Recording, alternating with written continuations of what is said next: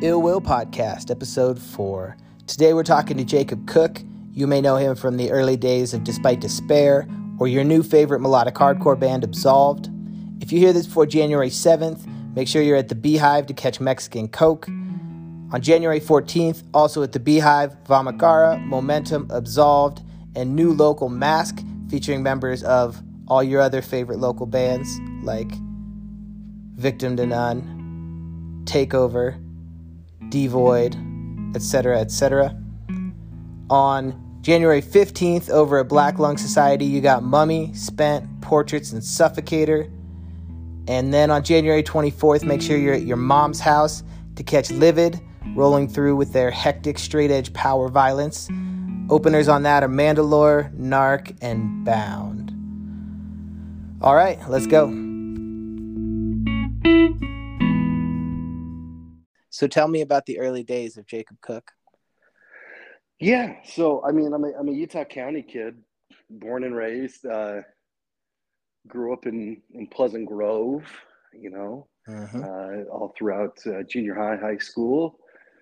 Go Vikings! Uh, I don't really don't care though, but um, I always globbed myself in as a Provo kid, the closest area with the scene back then, and that's really the music scene that that I grew up in. Um, I mean, it's funny to hear, you know, people in the scene and kind of where their entrance point was or where their journey began Sure. and how eventually they got into hardcore. And I think with a lot of people, you know, of my ilk, of my age, I, I, I truly think we're seeing a lot of us come to light that started out as, I guess, a little too late for the late 90s skate punk wave Mhm. and right kind of at the tail end of the early 2000s pop punk explosion, you know, Mhm. Atari's, uh, later Yeah. Green Day, Blink 182, shit like that. But I was definitely my my first most authentic self as far as music goes is I was an early adopter of you know the new wave of of emo. I was a mall Mhm. emo kid stalking you know the hot topic at the University Mall with all my goons and in junior high trying to feel find the illest uh, Atreyu from Autumn to Ashes, taking back Sunday merch. So um, that's that's that's really where I it, it started out for me, man. Is I had a, a quick stint in in punk and pop punk, uh, and and just just totally dove in. I had uh, some friends with unlimited internet access, and we just you know we had a phase probably when I was 12, 13, 14 maybe um, at the very beginning of MySpace Mhm. and we would just absorb and adore every bit of music that we Sure. came across. It was everything was Bible, right? Because Yeah. you probably remember back that early, you have no context or opinion yet Right. of what is good, what's original, what's derivative, Right. anything like that, right? So There's no scene just- politics. Like when you're a little kid digging into the internet, you're just like, you're. It's Mm-hmm. a very fair view of things. Like I like this or I don't like this. I don't really know. Yeah. And spoiler alert, that young, you usually like just about everything, right? that, that you come Right. across. And uh, What were those Yeah. first? Those first like songs that hit you where you're just like, this is my thing. dude, I, oh my gosh. So, summer of 2003, my cousin came from North Dakota and stayed with us the entire summer. And he brought the, uh, uh, Taking Back Sunday, Tell All Your Friends LP. Sure. to our house and oh my gosh man that's that's where it started. We we would listen to that all day while playing tony hawk's pro skater. And just every every track from that song i knew from the beginning there was there was no skips to Yeah. be had. Um and i think that's that's where a lot of uh, my love for just emo and emotion in songs really comes in. That was just gospel to me. And I, I i i i took it all in and it was really it was truly the first band that i fell in love with sure that I had to know everything about. I had to know every lyric. I was hitting the liner notes to to to to find out anything about them, where it was recorded, what other bands you know are are in their scene, and and that they had the the, the thank you credits for and whatnot. So yeah. I, I do remember um, uh, the song on that album, "Great Romances of the 20th Century." Uh, mm. hit hit hit me hard. It was this really cool kind of plucking uh, dissonant progression at the beginning with some uh, rim uh, snare hits. I don't know all the technical terms all the time, but yeah. it, it came in really gracefully and then just goes into this barrage of, of eighth notes and um, Taking Back Sunday back then was known for their dueling vocals, right? They had right. their their lead guitarist and, and lead vocalist consistently doing different vocal patterns that weave in and out. They back each other up, then go back to to dueling vocals back and forth. And it just I I was probably thoroughly convinced at this time that life would never get better and there would never be better music than this. Um, I love that that yeah, man. That that so, idea because I think some people stick there and they're like, mm-hmm. yep, to this day they look back and they're like, that was the pinnacle of music for me. And other people, mm-hmm. as you get older, you see like they they don't lose the fever. Like you've mm-hmm. got to keep upping that. Um, yes. And that's I'm not going to jump ahead, but I still remember hearing the Absolved stuff when you first shared it, and I was like, oh yeah, Ooh. this is hitting the mark.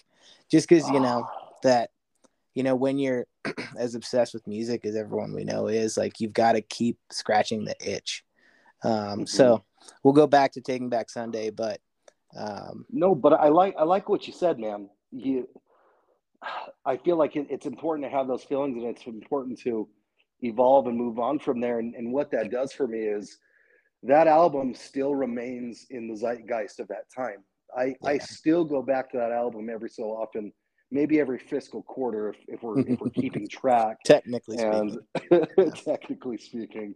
And you know i that rush of feelings that i had as a as a prepubescent boy fills my body again. And um, there are there are a couple albums that still do that for me man where mm-hmm. i still feel those butterflies as if i was hearing it for the first time to some extent. So it, it's definitely important to to move on from there and broaden your horizons right and find those experiences more because i think if we don't we run into those you know crusty i don't want to say boomer but older older generations that hold on to the idea that uh, the only you know the only good music was the music that happened to come out when i was in high school yeah and there's never sure. been good music since like just a crock of shit yeah, it is. It's the corniest thing, and you see it all the time.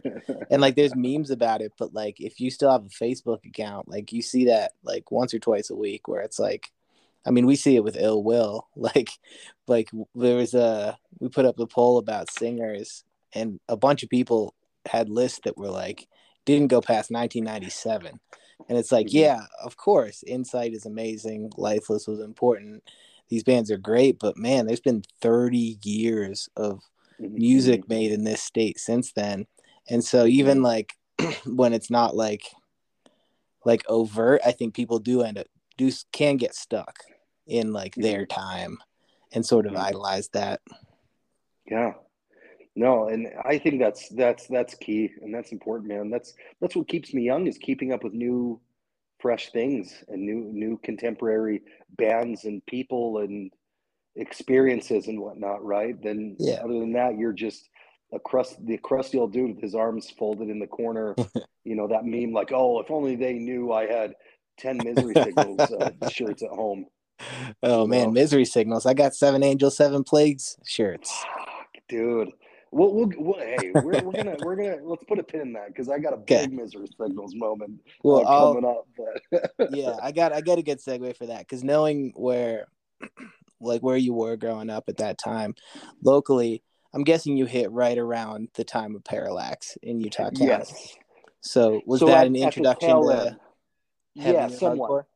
yeah yeah a little bit. So I, I, had a little bit of time in, in between there. So during my taking back sunday romance um, you know led into a, a, little bit of heavier music. I didn't make it into parallax just yet at that point. Mm-hmm. a little bit more mainstream that's when you know, Tooth and Nail, Solid State Records, Rise were kind of right. the big entities in town. Um, you know, Victory was leaning a lot more towards uh, emo alternative away from hardcore and whatnot. So yeah. um, from there, I started uh, with a couple of friends.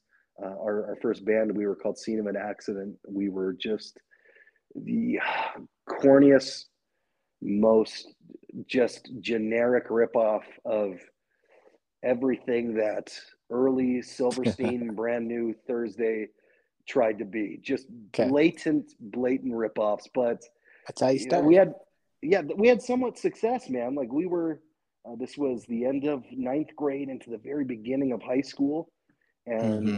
you know we got on shows and and kids kids came out. I mean, a lot of our shows we would have a couple hundred kids come out between us and the other bands, and just probably like maybe some of your first bands. Almost every sure. single show we played was with the same same five different rotating door right. bands. Uh, I remember Laureata Sound we played with uh, early neon trees almost every every show and mm-hmm.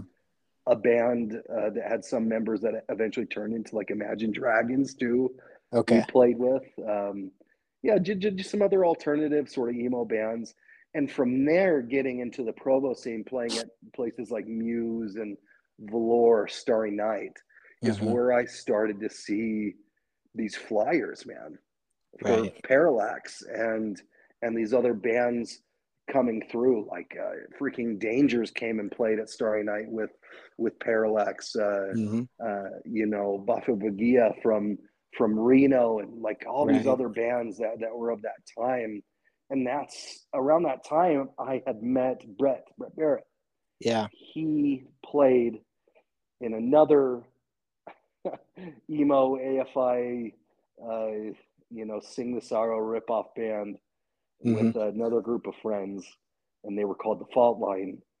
Mm-hmm. All all while he was involved in, you know, the the underground Provo Golden Spike hardcore scene. Right, They've right. Been playing with another band called Malcontent, and they went on to form like Bullshit Authority, uh, mm-hmm. uh, you know, Youth Descent, all those BYU bands. Yeah. So getting to know him is really how I got into Parallax. Was him and him and Carlos, man. Uh, that makes sense. Carlos had given me that uh, Mediums and Messages uh, CD that, that came out in 2004 or five.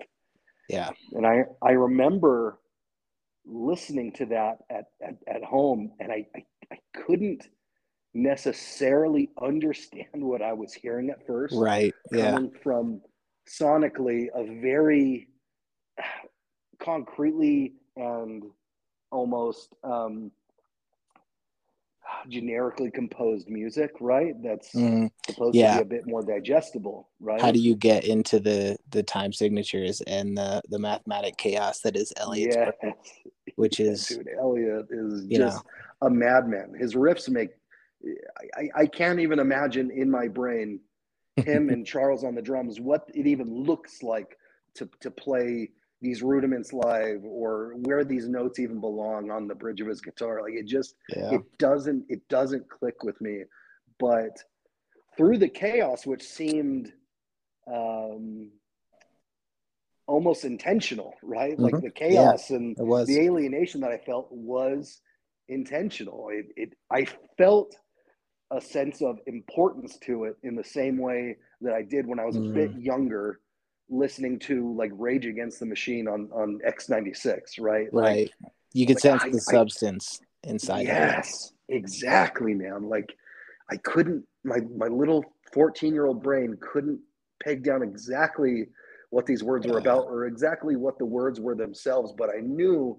that these guys had full conviction in what they were screaming about and that it meant something and that that shit was important for sure. Um, That's interesting because, you know, I, I, you know, I met Elliot at guitar lessons. We were like 13.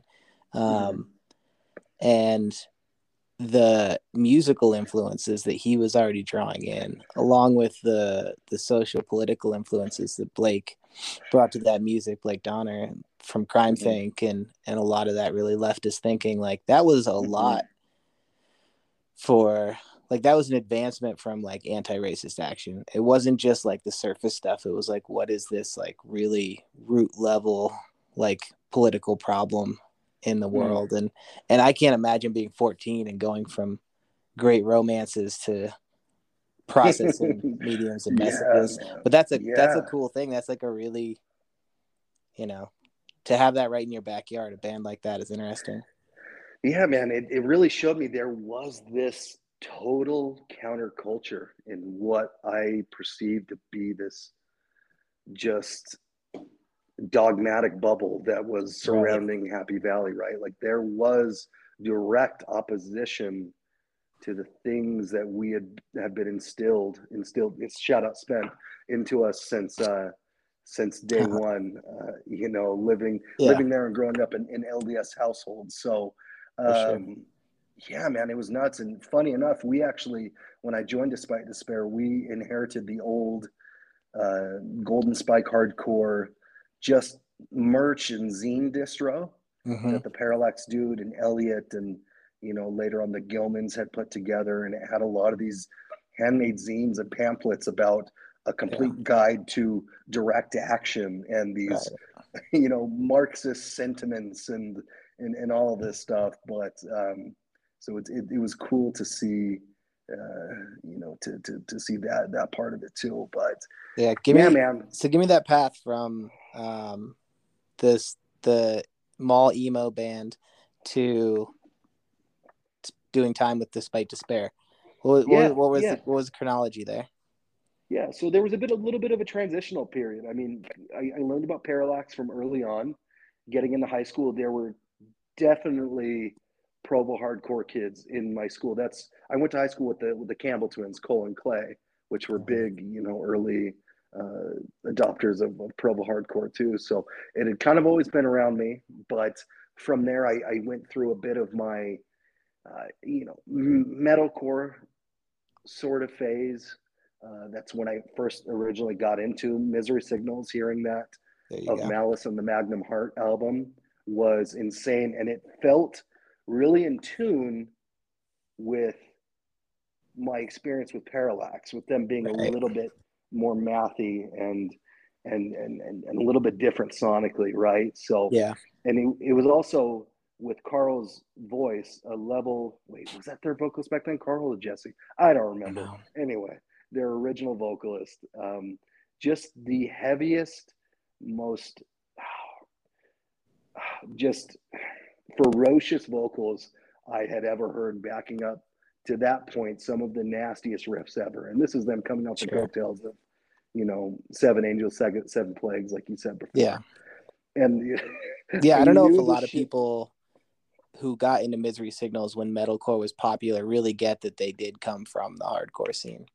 Yeah. Um, because like that Yeah. was, you know, that was the moment where everything was kind of jumping mainstream. You know, we like Mhm. Chatham was playing like headlining uh, with Bleeding Through and From Autumn to Ashes, and then all of a sudden we were booking those shows, and it was like a 500 person, thousand person show, and it's like, oh, this isn't, this is different. And I think Misery Signals came in that next wave where they just they were kind of ushered into a bigger audience. Um, Mhm. But they really did come from it like that. I, I, like they're super tied in. Hmm No, absolutely, man. And I think the, the hardcore ethos definitely shone through too in, in the lyrical content. But Yeah. I knew that that was probably the heaviest stuff I had listened to up until that point. But because I had only listened to the intro song, uh, a victim, a target, or a target, a victim, it's one way or the other, hmm which is just chugging and panic chord sort of intro into. Um, oh, I want to say it was the summer that ended in June comes after that, and my mom comes down to my room and says, "Hey, son, what's that? What's that record you're listening to?" I'm like, "Oh, it's called Misery Signals. I just I, I got it. I got it from my buddy." And she goes, "You know, I, I don't mind your your chaotic music, the screaming and whatnot, uh, but." I think this is where we draw the line. I felt the spirit. I felt the spirit leave our home. Oh my So- god. You don't want that out. happening. No, dude. No, man. So it was back to spirit filled hardcore. Hello, Sleeping Giant. But no. Okay. Okay, no, shout no, I'm joking. Tom. I'm joking. I love Sleeping Giant, Tommy. Don't don't Yeah. come at me. Um, and she took it up and put it in in her sock drawer, and I couldn't stop thinking about the album. Later Yeah. that night, her and my mom were sitting in bed watching Dateline or whatever. I come up, say hello to my parents. In front of her, I open up the sock drawer, take it out, and they never said a word. And I took it down and I I listened to it a little bit more quietly. So that started, yeah, more of my metalcore phase, a lot more leaning into From Autumn to Ashes, early Underoath, uh, you know, things like that. I I ended up joining um, a shitty, just metalcore kind of beat down band. We were called Decima Uh-huh. um, from the ruins of another band that Brett was actually in that he was no longer in anymore. I took over the reins of vocals and did very guttural, low vocals that a lot of people would never even know was me today, Uh-huh. uh, just because it's it's just not my bag. Sure. And yeah, man, we started to get a little bit more in tune and play more of those actual Provo hardcore shows at uh, Starry Night. And um, from there, it was just a complete onslaught of me getting back into, not back into, but into for the first time, just real straight up hardcore, old school hardcore. Some some Sure. bands that really opened the door for me was uh, you know uh, obviously Gorilla Biscuits is kind of a, a motif for this as I'd say a lot of people claim them as as their real step in the hardcore direction Sure. uh, you know because the digestibility of it all um, the message the energy whatnot and from there man it was kind of full full speed ahead with youth crew and with Yeah. melodic hardcore is where I really quickly found my flavor in things. And I, I, I definitely diversified with my hardcore portfolio with, with other things that were relevant at the time too. But most authentically, I always leaned more into uh, melodic hardcore, uh, you know, youth crew revival stuff. In my eyes, champion over my dead body. I loved Have Heart. Yeah. that album was was big to me. I mean, that and was that was there- great timing for that genre. Like the Oh, 2005 was- to 2010 was just a flourish. That was that that was the that was the salad days for that sort of hardcore, man. That's that's what I fell in love with was the sing-alongs and the pile-ons, man. sure. Two-stepping dancing, we we had it all. I remember uh, Cool Your Jets, uh, their little bio on MySpace and on Pure Volume was no, Pure Volume. nothing but fun. Two dancing and sing-alongs. yeah. Remember, that's it said something to that extent, and oh God, wasn't that true? You know, like it Yeah. just that was everything to me. Um, It was interesting at there- that time for sure because like that like uh, me and my friends had all been playing in Chatham and Aftermath and Tamerlane and Upriver and all this stuff that was super heavy. And that like that was a turn with City to City, with Reviver, with Cool Your Jets. It was like, mhm. hey, let's do something that might might be a little different than what we've done before. right? Yeah, man, and it's it's polarizing, but not with a negative connotation. And like all three of those bands, including you that you just mentioned, like got some some big attention, man, and and kids kids showed up, and I yeah, I don't want to chalk it up to just it was something different, but it, sometimes that's that's a good thing, and the Sure. urgency is there. You know what I mean? And I I definitely felt that. I mean, around that time, 2007, uh, 2008, definitely, man, when you guys launched GCA and and the Mhm. message boards and everything is is where I took a deep dive every week and through the music archives and soaked up everything I could. Um, and yeah, man, it was around that time, towards the end of my senior year of high school, that uh, it was late one night. I remember I had gotten off work. I'd worked at this uh, sandwich shop there in, in Pleasant Grove throughout high school, and I got off late. It was a Friday or Saturday night, and I went to bed, and I had a dream that my buddy Kai, basis of uh, Despite Despair, that I also went to high school with, gave me a call and asked if I wanted to come jam with them. and I woke up and I remember I was eating breakfast. It's like, "Ah, what a what a strangely like just vivid, clear dream. Yeah. And I pulled out my my flip phone, and holy shit, there was an inbound call from Ikaika Cox. I I called immediately and I was like, dude, did you call me last night and ask to come jam? and he said, well, yeah. Um, you sounded half asleep, or we thought you were drunk, which we knew you probably weren't drunk. and because you just said, yeah, sounds good, talk later, and just slammed the phone shut. So that's great. Yeah, man, that's that's where it all started. They I, I, I picked up one of their demos and uh, they had emailed me some lyrics, and I think it was one or two nights later. I I met them at their at their jam space, and we jammed through probably three or four songs, and it just again, man, it just made sense. Early, despite despair, was definitely really a continuation of of Parallax, of Railspike, right? Of those mm-hmm. of those old, more technical Provo bands, and I, I really gelled with it. And it was it was the first time in my short musical career up to that point of just a few years that I wanted to be so passionate about something that I, there wasn't going to be any more facade. I wasn't going to write right.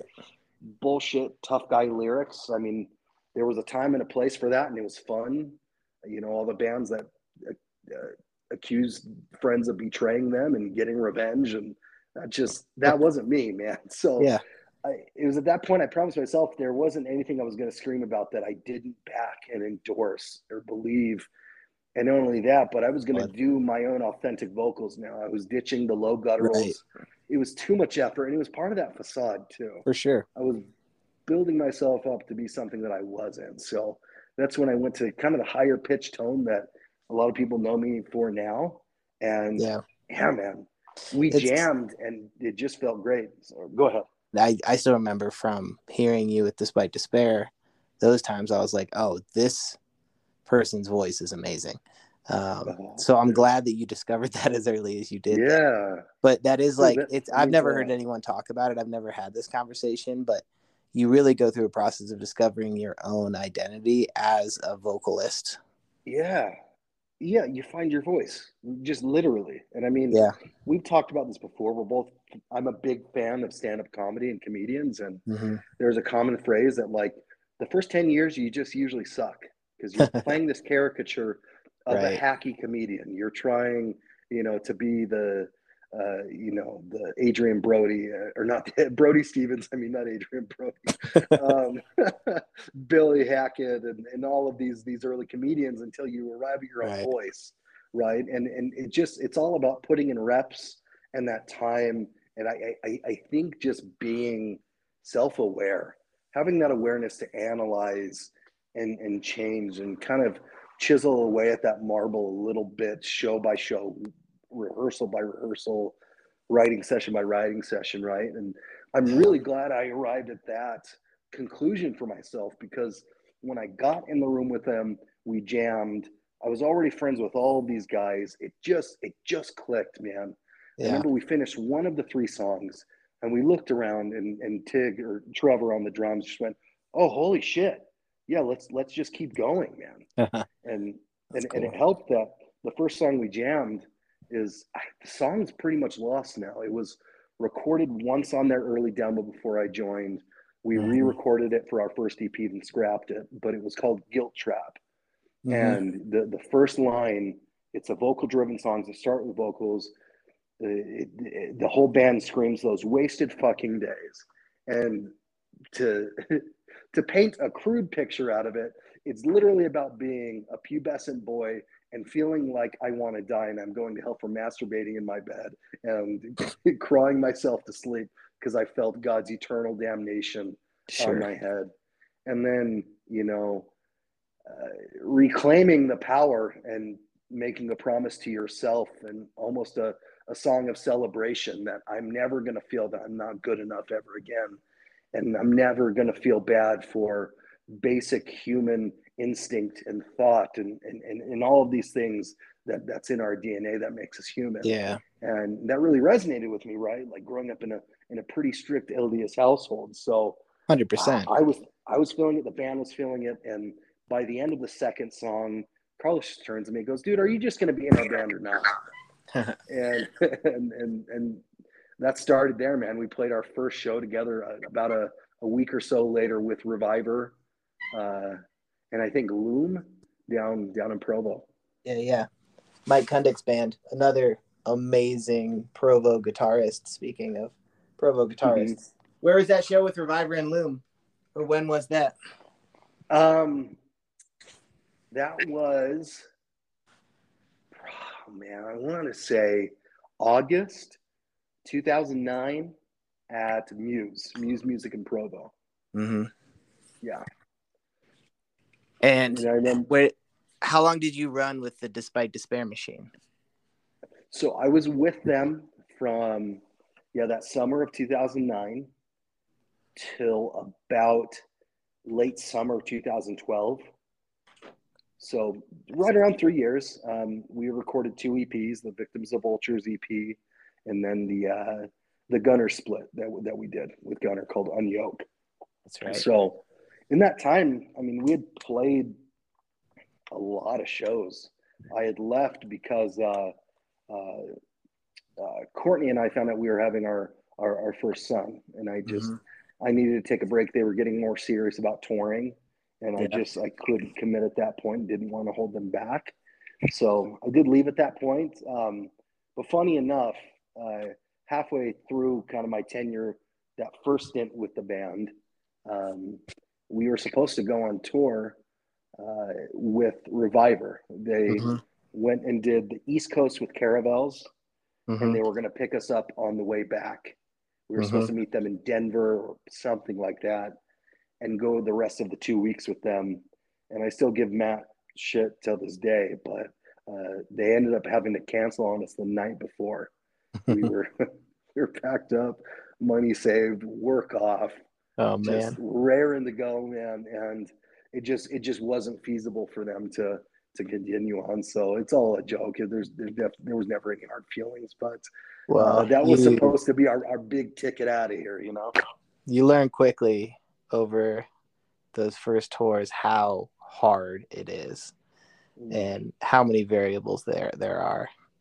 Mm-hmm. Um, like that, it's I, I think like the funnest experiences of my life all took place on tour, and the hardest experiences of my life up until becoming a father um, mm-hmm. also all took place on tour and mm-hmm. you learn a lot like i i mean i have memories of doing my first tour with charles speaking of charles bogus in a band mm-hmm. when we were like 17 and mm-hmm. then taking matt out on his first tour like getting permission from his mom because he was like 16 oh, yeah. at the time to come out with chairman aftermath yeah like, yeah yeah like the there's a thread there of like I think for anyone who has the interest in doing it, you have to do it. You have to you have to get out and play shows and, and try it, whether it's successful or not, whether it all falls mm-hmm. apart or not.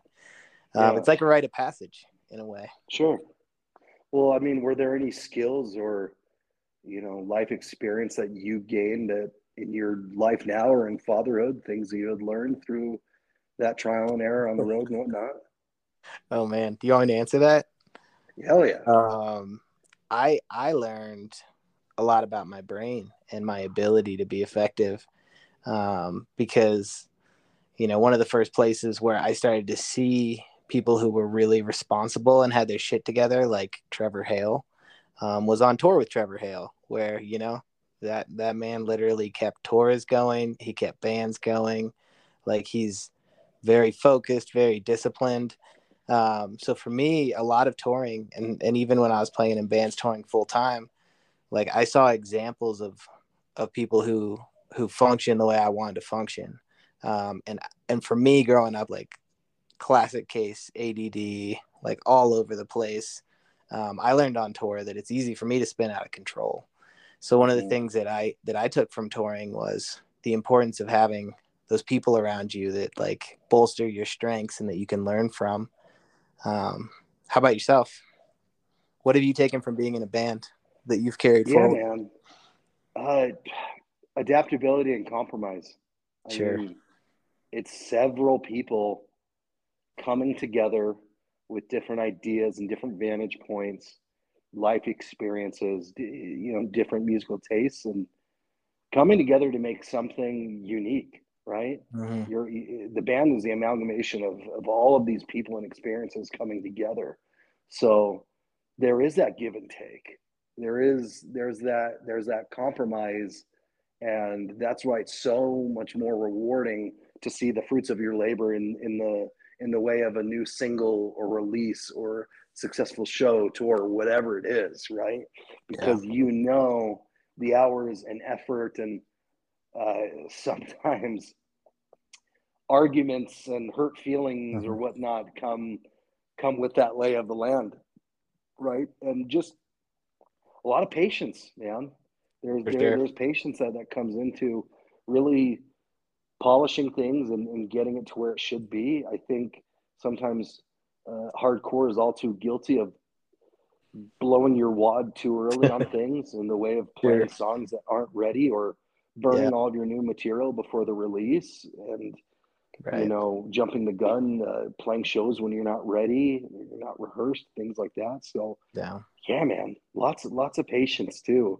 that i that i, that I definitely had to learn that's for sure yeah i think that's that's a big part of my learnings from it as well and and it's one of the things that's made me a better grown up adult mm-hmm. father professional mm-hmm. is that seeing the importance of planning and seeing how you know how differently something can go if you take the time to plan it out and and produce it and launch it effectively um there's still times for just like you know losing your mind but when you're doing that with a little discipline around it um, mm-hmm. i don't know that's yeah, that's that's a big one. I've never been asked that question, like how did touring and bands affect me as an adult, but a lot. I mean, that's one of a million things I could say I learned from growing up in hardcore that makes yeah. me a better person today. It's a big question. Yeah, and there, there's there's the added layer of most of it being the DIY ethos. We're not so much dependent on other people. Right. We're filling these roles and wearing different hats and just figuring out how to make this shit work. So a lot yeah. of trial and error along the way. So yeah, yeah that alone is so huge because you know, growing up in music, if people don't have that education and doing things themselves and that commitment, um, they'll you'll you'll just wait around for someone else to help you out, and if that doesn't happen, people just stop. Mm-hmm. Yeah. No, absolutely, man. So speaking of making stuff happen, um, the what was the origin? Tell me about the origins of Absolved. What was the first conversation about that starting? Yeah, well, let me back up just a little bit. Uh, okay. Just just to finish out what we were doing before we, I, I got you on that tangent.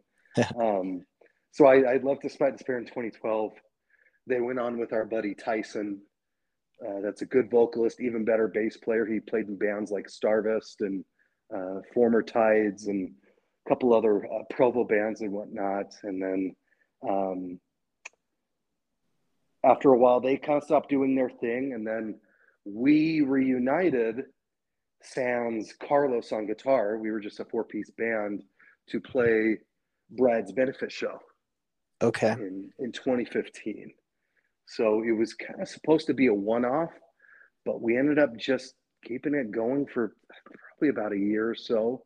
Mm-hmm. We played a couple different shows. We played like Cult Leaders album release show. We played with uh, a couple show like a show uh, Blistered and a Feather and Bone and a couple other fun shows. And then that ended, and thus kind of sprouted from there. Um, Brett really taking the helm on on everything with that Geist record and sure. getting a, almost a whole new lineup together. And that band has been that lineup for longer than all of the other lineups combined. So yeah, right. That's that's that's despite despair's final form, and I love everything about it. Shut out their new um, EP Hexen. It is yeah mind blowing, especially the title track. So check that out, everyone. Um, I'm sure you had a seed after that sort of revival of Despite Despair that there was another hardcore band you'd sing in. So what was the what was the impetus for Absolved? Yeah, man. Um, it definitely started this itch that I knew that I needed to scratch and to creatively follow something new. Um, uh, a lot of it really comes down to Mike. Mm-hmm. It, it, it, does, man. I mean, me and him got Um, became pretty good friends when he was with uh, Hitchhiker. Hitchhiker and Despite Despair played a lot together back in the day. And then after the second stint with Despite Despair, um, consistently throughout the next three, four years on Instagram, Facebook, Twitter, whatever, I would consistently get comments from Mike saying, start a band. Just three words start yeah. a band. That was it. And it turned into hashtag, hashtag help Jake start a band 2019, 2020, whatever year it was. Mm-hmm. And, you know, it was always in the back of my head like, yo, does Mike actually want to start a band with right. me? Because he's someone that's been on my checklist for a long time to create music with. Um, I actually, I knew I wanted to play music with him since I saw Tua Close play for the first time. Man. Actually, with you folks in City Take to City. Take it away Ogden, back. 2009. Yeah, man. They were playing Grimlock covers, and it was it was a fun time. But there was something about Mike, man. The way that he owned his guitar, and and, and just played, and just he had mm-hmm. this just sense of confidence to him that a lot of people didn't have. Sure. And I'm not I'm not, you know, clowning on anyone. I'm not pointing fingers, but there was a time in Salt Lake, and there were, um, you know, there was a time where it was kind of cool to be overtly goofy and be like, "Oh, we suck. We didn't practice. It's what happens when you don't right. practice as a band for six months. Let's try to get this done." You know what I mean? And there was yes. never a shred of that with with Mike. He yeah. owned that shit. I'll never forget. He had a Guns N' Roses shirt on and mm-hmm. he had mm-hmm. a backwards flat brim hat on, and he was just in the groove, in the pocket, making it happen. I remember thinking like, oh, this this dude owns what he does. So fast forward those years later, getting those comments from him, I, I was secretly hoping he meant start a band with me, right? Because yeah. I would have said yes immediately, or if he truly was just nudging me to go find some other poor souls to right. hammer with my my shitty humor. Um, but come to turn out, man, uh, uh, summer 2021, he finally messaged me and said, "Dude, I have some demo songs. Are we gonna do this or not?" Uh-huh. And it was almost like having that lifelong crush of like, oh man, I, I've been, you know how long I've been waiting for you to say yes. that to me like let the romance begin. And he's like so what are you thinking of doing? And i said you know lately i've been listening to a lot of like early ceremony dangers fall silent. I want to maybe do something chaotic. That's truly what i had thought I, I wanted to do at that point. He's like well let me send you what i have. And he mm-hmm. sent me the bare bone first just a couple riff drafts of what turned into breathe new life Okay. And I heard those melodic chord progressions. And yeah. even though they're programmed drums, I could see the direction it was going and and it sparked that same feelings of, of just euphoria that I had listening to those melodic hardcore bands years before, like I said earlier, right? Sure. You know, bands like uh, you know, Go It Alone, Sinking Ships, Comeback Kids, Set It Straight, stuff like that, that really helped me fall in love with the idea of just grassroots DIY hardcore. Totally. And I knew that like this was going to be something, something that I could really sink my teeth into and be passionate about, man. Like it, it just felt right. And um, that's that's really where it started. And we have been racking our brains of like, who do we get to drum? What about bass? Another guitar? Mm-hmm. You know, it's it all looked good on paper, but there was still so much work to be done right. with fleshing out a lineup and actually, you know, getting some more meat on these bones. And Nick had been my friend for quite a while. I met him when he was with Chain Down. He was just this young kid that I was super impressed with. And I had always thought and observed that he played his drums in the same manner and stance that Jay Weinberg does of mm. Conan O'Brien's band that I grew up watching on late night TV. Okay. He has he has the toms and the cymbals down low, and he sits up high and just owns his shit. And I always thought Nick played like him, and just yeah. like Mike, I knew someday I, I wanted to be in a band with that kid. Yeah, he he's phenomenal. done, man. That like, first Chain Down record, he yeah. he wrote, recorded everything, taught himself how to play. You know, so um, I hit him up, and it was just, it was just, it was a hail mary. It was a shot in the dark. I'm like, hey man, I know you're busy with VTM. I know you probably have a million other bands in your career. Would you be down to at least just jam and help us kind of, you know, fill out these songs a little bit? Yeah. And funny enough, Mike had actually pitched these songs to him and they had jammed it once a couple years before. Okay. So that song had been in the hopper for for years, just waiting for the right mm. people in the right lineup. And yeah, we we got together and after the first jam session, we knew I don't know, something special had just happened. You know, we we found the right people, the right lineup, the the pieces were were all in the right place. Things were pretty copacetic, um, as is, and we just we we ran with it, man. We fleshed out, demoed, and got recorded our first EP, the Eldar EP, mm-hmm. within uh, you know just just a few months of it just being just just the three of us. Yeah, we just ran with it, and it was everything that I hoped it would be, and everything that I needed it to be in mm-hmm. my life. Right, like that cathartic emotional release, and for sure, you know, you probably understand now as a musician the the words that you put to paper and that you sing and scream about change throughout the years with with your life experience and it's a reflection of what's going on sure. in, in, your life at that time and you know emotionally and I, I was at a very different place than I was as a younger kid. I was now, you know, family man, two two boys, a wife, you know, a career trying to keep a family afloat and yeah. wanted to you know, talk and, and sing and scream about what life was about to me here in this point in time and the shit that yeah. matters to me and and the things that I I want to put out into the ether to be uh, hopefully remembered for for a, a, time to come. And all I ever wanted to do was make music that made people feel something the same way that I felt something listening to, mm-hmm. uh, you know, all, all those hardcore bands that I loved, listening to you know Whitney Houston and Toni Braxton when I was a kid, you know, and mm-hmm. it almost seemed too good to be true that all the stars were lined up and and this shit was really happening with two dudes that I always wanted to make music with, and it was exactly what what I needed and filled out the lineup and, and and we're here now.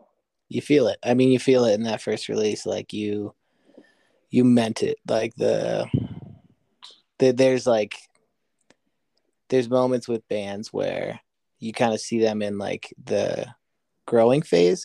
And I think you guys might have been the time it took mm-hmm. that went into that EP, but you guys arrived fully mm-hmm. formed. Um, I know you're you're you guys probably don't think that, and you're still pushing and changing and evolving things. But the way the, the that EP showed up and your first shows showed up, you know, you knew what you knew why you were doing it and what you were doing, and I think that's why people have reacted mm-hmm. to it so viscerally. So yeah, we we recruited Cody first. He had actually been playing uh, with a band, a pop punk band called Untamed Engine. Funny enough, uh, Nick actually had recorded a couple singles for that band, and Cody had actually just joined the band almost right before heading into the studio. Um, and Nick had just realized that this dude was just a solid guitar player, whether it was rhythm or lead he just he had like a musical theory uh just undertone to everything that he did. Mm-hmm. it, it's almost like he he understood exactly why things were in in the order that they were. He understood chord progression and theory and all of that stuff. Um, and it, it, it impressed him. So he actually asked cody would you be down to come jam with us?